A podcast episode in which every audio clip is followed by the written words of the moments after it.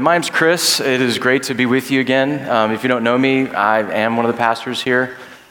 Most of my time is spent over um, at the 400, uh, our other, at our other service location on Sundays. But it's always so good to be back here with you and to see so many familiar faces. Um, hopefully, I get to catch up with you a little bit. Um, well, at least the second service. I'll be back for that as well. So. So we are literally coming to the end of the book of James. We, this is, well, today will be the book of James, one more Sunday will be the book of James, and then we will be done. And personally, I'm going to miss Pastor James. And I think you guys share that sentiment. I thought it appropriate as we kind of round the corner toward the end of the book of James that we think about the end of James's life. I don't know if you're familiar with this, but James was a prominent figure in the church in Jerusalem. He was the pastor of the church in Jerusalem for 30 years right after Jesus ascended. Jesus, uh, James, the brother of Jesus, became the pastor of the church in Jerusalem. He pastored there for 30 years. But he was also, the entire time, very well respected among the unbelieving Jewish leaders in Jerusalem. So, so James was able to, because of his piety and incredible character, he was able to, to move freely in and out of the, the church and also the unbelieving Jewish leaders because of, his, because of his piety, because of his love for God's law. However, a day came where he was no longer able to freely flow between these two communities.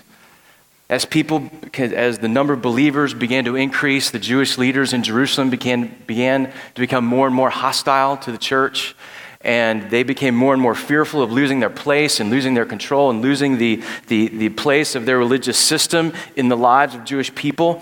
And so it came to a, to a crescendo one Passover and they were there at the temple, and there were many believers there, and there were many Jews there, and there were many Jewish leaders there. And the Jewish leaders became, in, they, they really started to freak out because so many people were talking about this Jesus, and they were afraid, again, like I just said, they were afraid that so many people were being persuaded to be led astray concerning this Jesus. So they came to James and said, You're the most respected person here. Stand up and tell the crowd who this Jesus is. In their minds, they're thinking he's going to be able to explain to them why this Jesus is not the Messiah. The crowd hushes to hear what the most respected man in, Jerusalem will say about Jesus.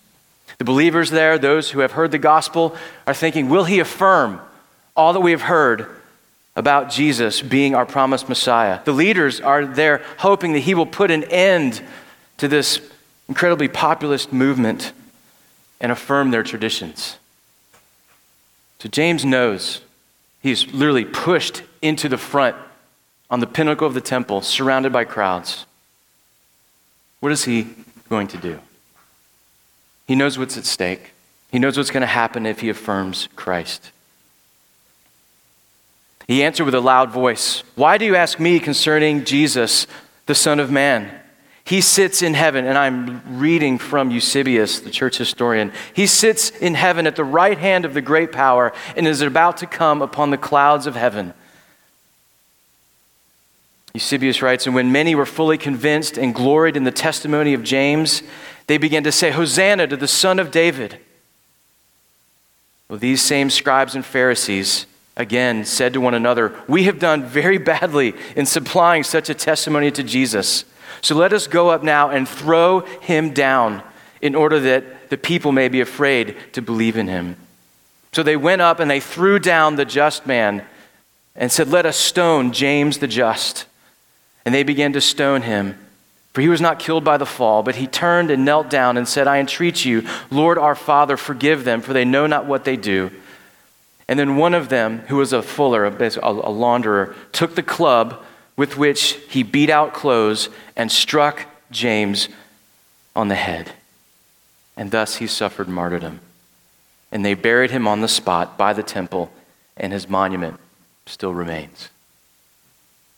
That is how James, our Pastor James, who been, we have been listening to week in and week out over the last several months, that is how he died. What sustained James his whole life? And when it came down to this ultimate test and ultimate sacrifice, what sustained him? How was he able to, in the middle of all these crowds, knowing what would happen to him, profess Christ at the sacrifice of his life? Today, I think James is wanting us to hear and to know the secret of how he remained steadfast. And in, in, in, our passage today, if you want to open up the book of James, James chapter 5, we're going to start here in verse 7.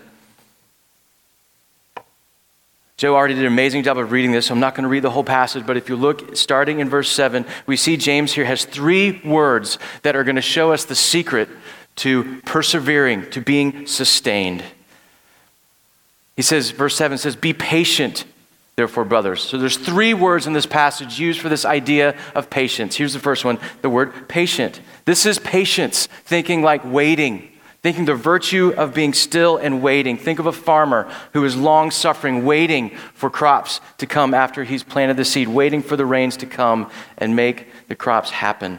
The next word that we need to pay attention to is verse 8 where it says he says to us establish your hearts for the coming of the Lord is at hand. This word establish really means strengthen your hearts. Think like a soldier, someone who is standing firm, armed, standing ground.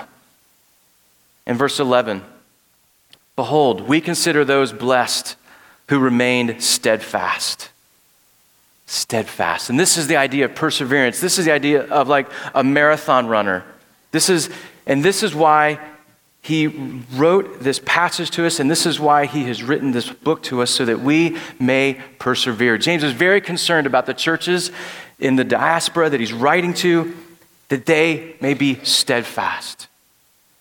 In his mind, he's like, Great, you have started well, but how will you finish? How will you finish?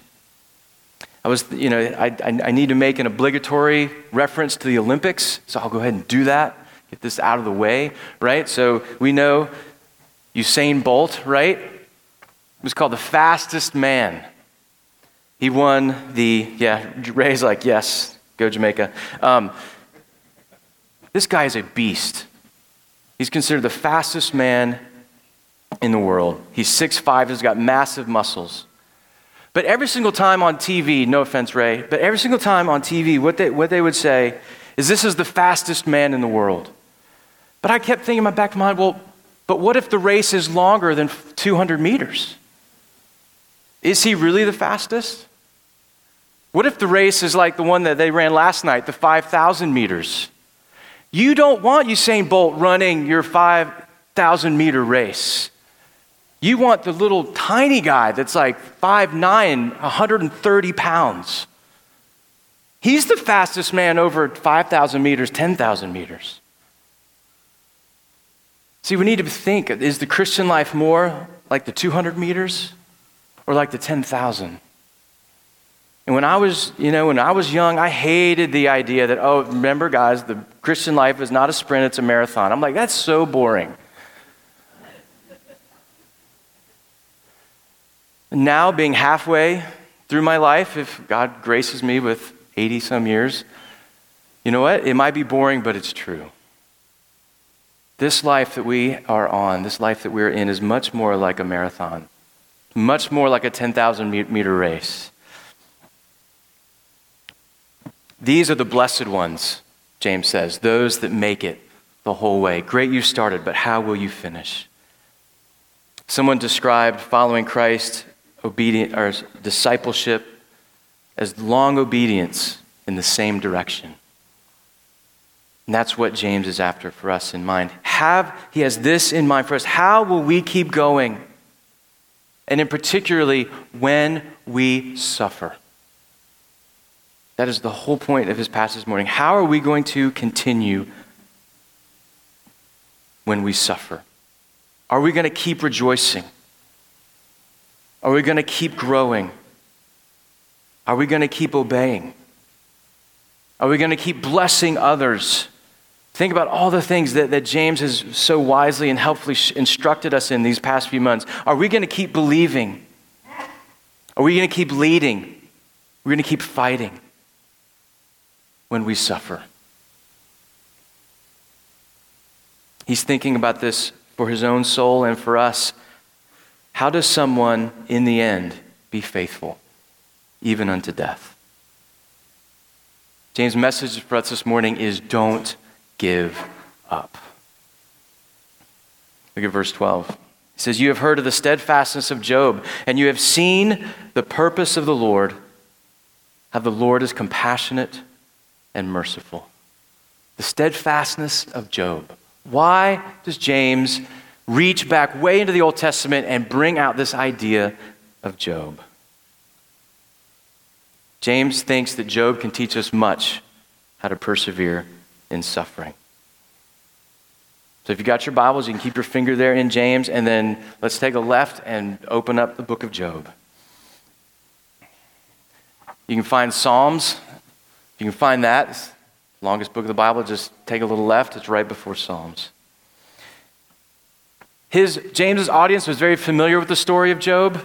We may be less familiar, so let me just remind us. Job was a faithful man of God.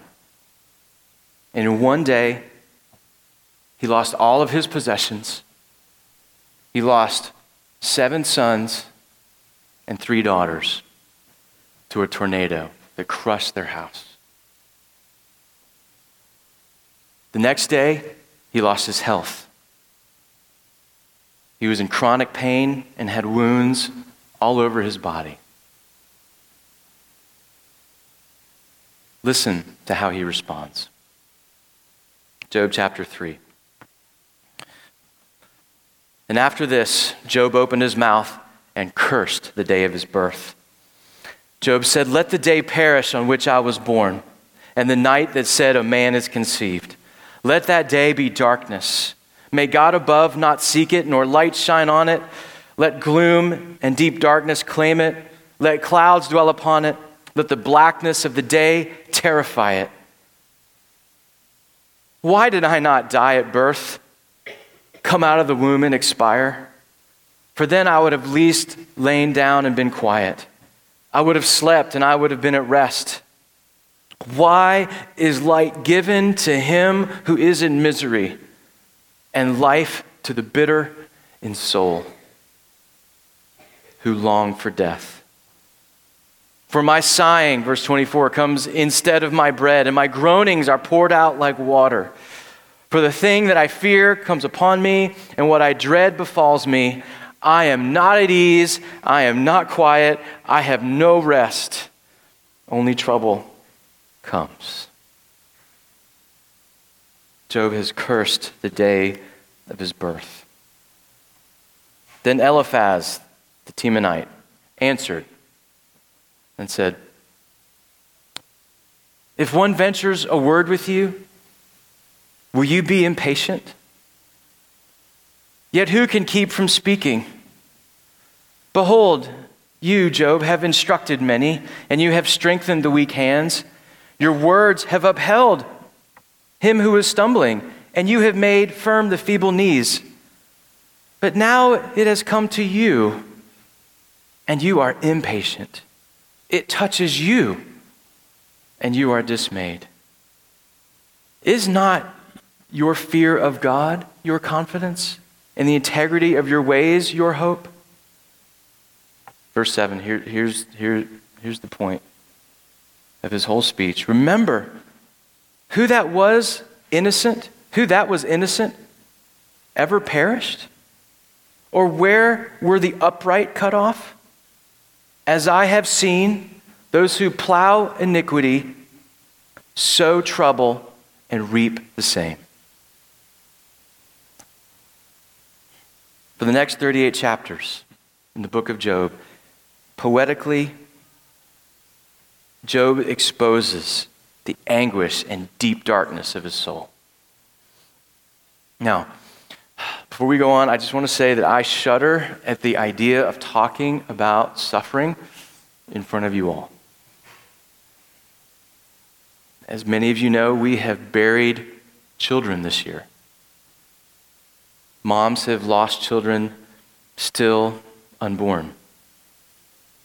Some of you in this room, I know, are watching parents right now die so painfully. and slowly. So, so much so that every day is like a death to you. I know some of you live with chronic pain with no hope of a cure. Some of us have degenerative diseases. And I know some of you have older children that right now are breaking your hearts every day.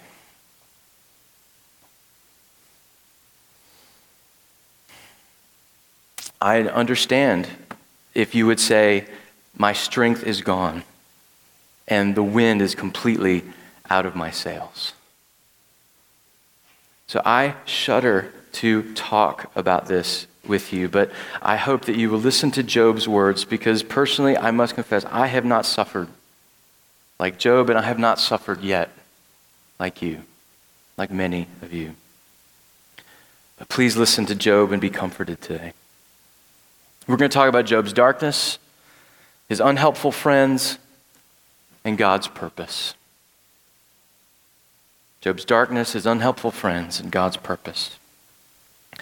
Job, throughout his discourse, cries out, Why? Why is this happening to me?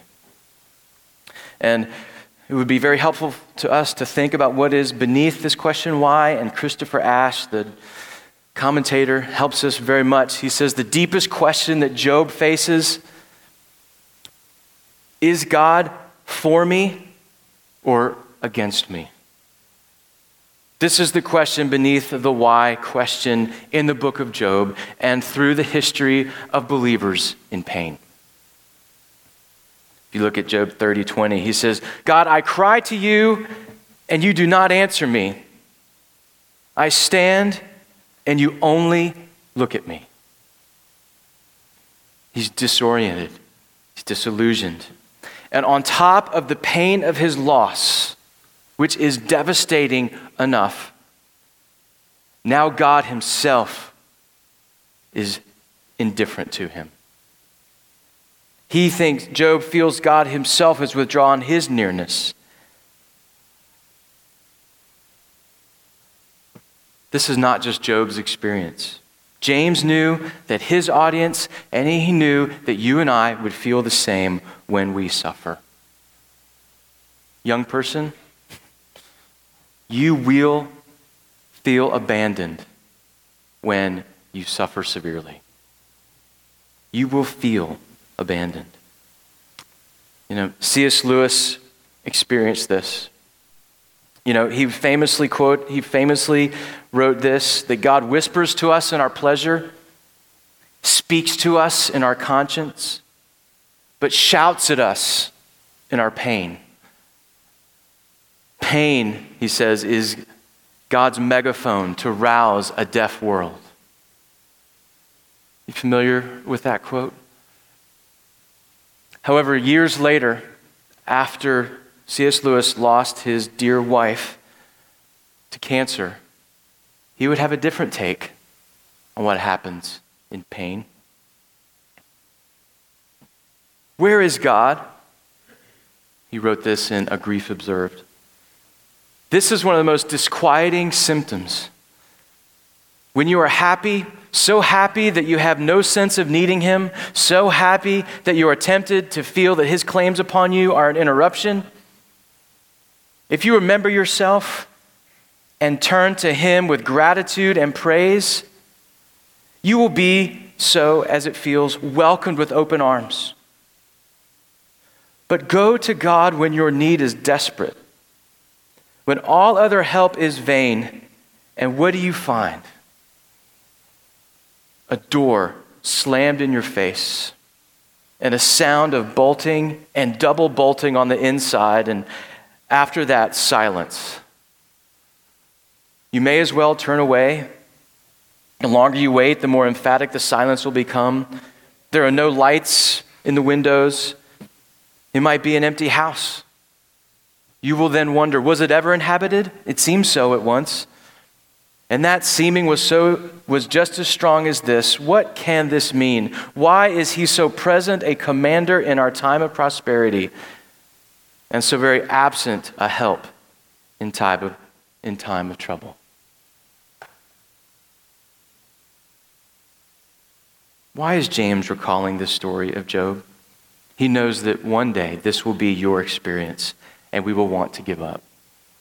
He's saying to us that we need our best theology in our darkest moments. We need the theology of Job in these moments. You know, another source of anguish was Job's friends. Just when you thought it couldn't get any worse, enter in Job's friends. Job is perplexed as to why he is suffering. His friends are perplexed as to why Job is perplexed, perplexed because they think it's obvious. I just read in verse 8, Eliphaz says, As I have seen, those who plow iniquity and sow in trouble reap the same. This is a summary of all of, all of Job's friends' advice. It's a simple case of cause and effect. In their minds, we suffer because of our sin. Job is suffering, therefore, Job has sinned. They thought they knew exactly what the problem was, and they rolled up their sleeves and got to work. Now, before we get into what was wrong with that, let's just say that they're, they were not wrong. There are consequences for sin. Now, they are not wrong. But as my friend Dan taught me years ago and continues to remind me of, they were not wrong, but they were woefully incomplete. The only problem was that they only knew this one truth. And because they, could, they only knew this one truth, they could only come up with one conclusion bad things do not happen to good people. And because of their narrow minded, cause and effect only theology, they misdiagnosed the cause of Job's suffering and they misapply God's word. And for this, at the end of this whole story, God goes to them and says, My anger burns against you, for you have not spoken what is right. Now, why are Job's friends wrong about the cause of Job's suffering? It's because there is a lot more going on here than they or Job understand. We know in Job 1, chapters 1 and 2, that Job is suffering not because of his sin. He's not suffering because of his sin. Actually, it's the opposite. He is suffering because he is blameless. Satan had claimed that God, that Job served God only because God had blessed him. Satan had claimed that Job is only faithful to you because of the prosperity that you've given him. So he was not suffering for a sin. He was innocent, despite what his friends would say. And I, I, just have to take a moment to talk about Job's friends because their words did not help, and instead they act, did not relieve Job's suffering. They actually added to his suffering. And I want to caution us here. As awful as that seems, we are tempted to think and to do the same. We can consciously or subconsciously think there must be some secret sin for which we are being punished. There must be some secret sin for which my friend is being punished. And we, with our quick fixes, we say read more, we say pray more, we say confess more. Mistakenly, we can add insult to injury. Now, first of all, I want to say I am so blown away all the time by how well we as a church and we as communities and we as friends comfort one another. I am constantly hearing amazing stories of how well and how good and how direct and how involved we are in each other's sufferings. And I want to commend us for that. But I want to see what we can learn from Job's friends. One, if you think you know exactly what to say to someone that is suffering, don't say it. These guys had no humility and no brokenness. If we walk into a situation thinking we have the answer, you don't have the answer. So then, how do we respond? Romans 12, just listen. Rejoice with those who rejoice, and weep with those who weep. Live in harmony with one another Don't be haughty, but associate with the lowly. Identify with the suffering. Never be wise in your own counsel, in your own sight. We must feel to the best of our ability what they feel. And then the, the best advice that I have read so far on then what to do and how to respond in our suffering when we're asking why from Francis Andersen. Let me just read this for us. Men seek an explanation of suffering in cause and effect. They look backwards, or from your direction, they look backwards for a connection between prior sin and present suffering. However, the Bible looks forward in hope and seeks not an explanation so much in origins, but in goals. The purpose of suffering is seen not in its cause, but in its result. The purpose of suffering is not seen in its cause, but in its result. Job, want, Job wants to know why, and Job's friends point to origins, but this is futile because there's no specific sin that is the cause of his suffering. There's no specific sin that is the cause of your suffering. Much suffering is a mystery. God has his secrets. He has an inescapable purpose in all he does, even if the purpose is not revealed to the creatures it affects. There is innocent suffering with no apparent cause. We must look at God's goals and not the results. What was God's goal for Job? What was he after? We see that in the end of the book of Job that God's comfort to Job comes not from Job knowing the cause, but from the revelation of God himself. This is what transforms Job. This is what it's all about. And after Job's friends speak, and after Job speaks in the book of Job, it is God's turn. After 38 chapters of Job's questions and complaints, we then have the longest discourse from God in the Bible. Four chapters, God finally responds to Job, but maybe not the way you would expect. If you look at Job chapter 38 says then the Lord answered Job out of the whirlwind and said, Who is this that darkens my counsel without knowledge? Later he would say, Shall a fault finder contend with the Almighty? See, Job did not suffer because of his sin. But in his suffering, Job did sin. He was not patient. But we will see he was steadfast. And personally, while I don't know anything about the suffering that Job experienced, I don't know anything about the extent of that suffering, the pain he felt, I do know his sin. I do find fault with God, and I find fault with God for the plan for my life. I complain about God, I complain to God.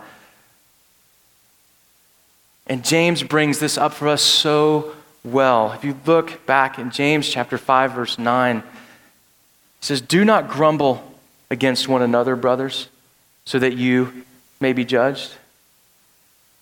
See, what is happening here? Why is James so concerned about us grumbling against one another? I thought this had to do with complaining against God, with giving up on God. What James is telling us is that when we begin to find fault with God and start to give up on Him, we know we're doing that because we start to give up on others.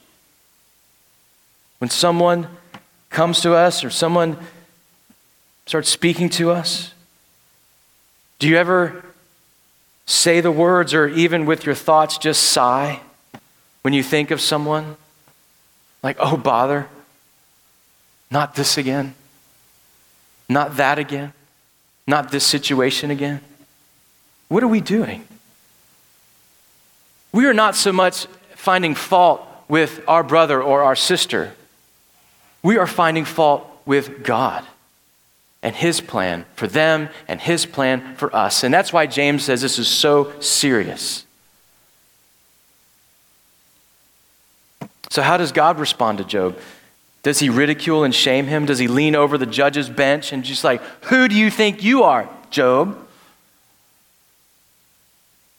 Parents of high schoolers, middle schoolers, take careful note. He doesn't do that. He doesn't say, Who do you think you are? He asked Job to go for a walk, and he asked him some questions. Job didn't need a lecture.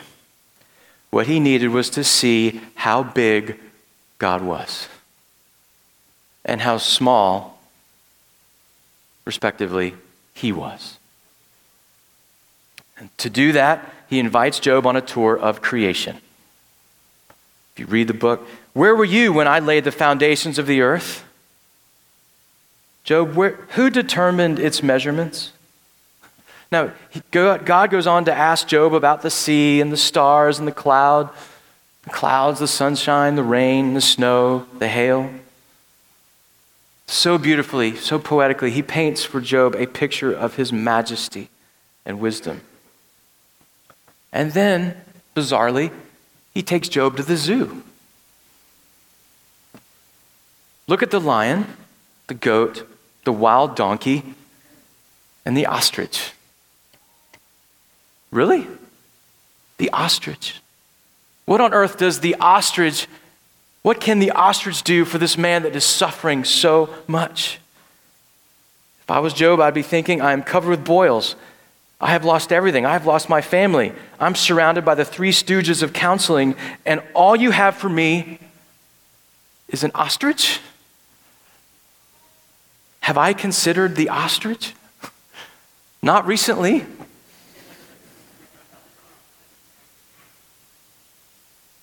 God, in his wisdom, is saying, Behold, Job, all that I have created, and behold, all that I sustain every day without your wisdom and without your help. These wonderful and mysterious works should cause you, Job, to be amazed amazed at my knowledge, God says, amazed at also your ignorance of these things. How, my dear child, can you find fault with me? You would think and you would hope that at this point God would now tell Job about the great plan that he had, give him the secret knowledge that would make sense of all of his suffering. He doesn't. As James says, God has done this in mercy and compassion now. He doesn't reveal to Job why, he simply reveals himself.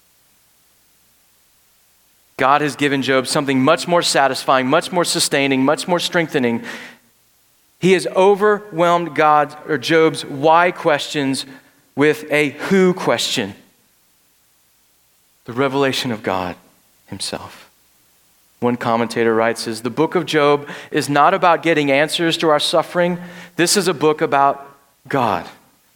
It is about true worship. It is about bowing down in our reality and in our darkness to the one who is God. The greatness of God is more than sufficient to calm Job's broken heart and noisy soul. Do we not also need this grace to bow down to the God who is God in our suffering? So, in the end, what does happen to Job? He doesn't get his questions answered. He doesn't at the end go, I get it. I understand it all. No. When he sees God, he realizes that he did not and cannot understand God's great and good purposes for all he does. Does Job get his felt needs met? Does he get healed at this moment? No, the beauty of it is that Job no longer cares about any of those things. He does not want anything but God. This is what God offers, and this is what God takes. This we see from the book of Job, and this is enough to heal, sorry, to heat, rather, the coals of his heart on the coldest and darkest night of his soul. Job 42, verse 2, Job says, I now know that you can do all things, and that no purpose of yours can be thwarted. I have uttered what I do not understand, things too wonderful for me, which I did not know. And this, and this, what he says next, has so struck me and has so much for us right now. It has so much for us that are suffering and hurting and crying and feel the darkness. We feel abandoned. We feel the pain of loss. Job says, I had heard of you by the hearing of the ear, but now my eyes see you. God was not content to leave his son Job just hearing his voice, just reading his words just learning information about him. He wanted Job to see him.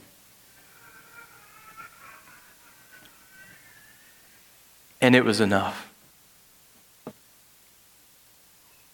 How about us? How about you? Do we trust that God is enough for us? Are we still frantically looking for answers? Are we still frantically looking for solutions? Are we just waiting for the day that the suffering stops? Or can we trust and can we persevere to keep believing, to keep knowing, to know that God is enough for us in the darkest hour? Where we look in our suffering makes all the difference. We cannot look at ourselves, we cannot look for a cause. Where will we look? D.A. Carson, commenting on Job, says this He says, Christians have something to hold on to more than Job ever knew. We know Christ crucified. Christians have learned that when there seems to be no other evidence of God's love, they cannot escape the cross. He who did not spare his own son, but gave him up for us all, how will he not also, along with him, graciously give us all things? When we suffer, there will sometimes be mystery Will there also be faith? Yes. If our attention is focused more on the cross and on the God of the cross than on the suffering itself. So we can go to him. We can look to him. And as we take communion today as a family, we can respond to him from what we've heard.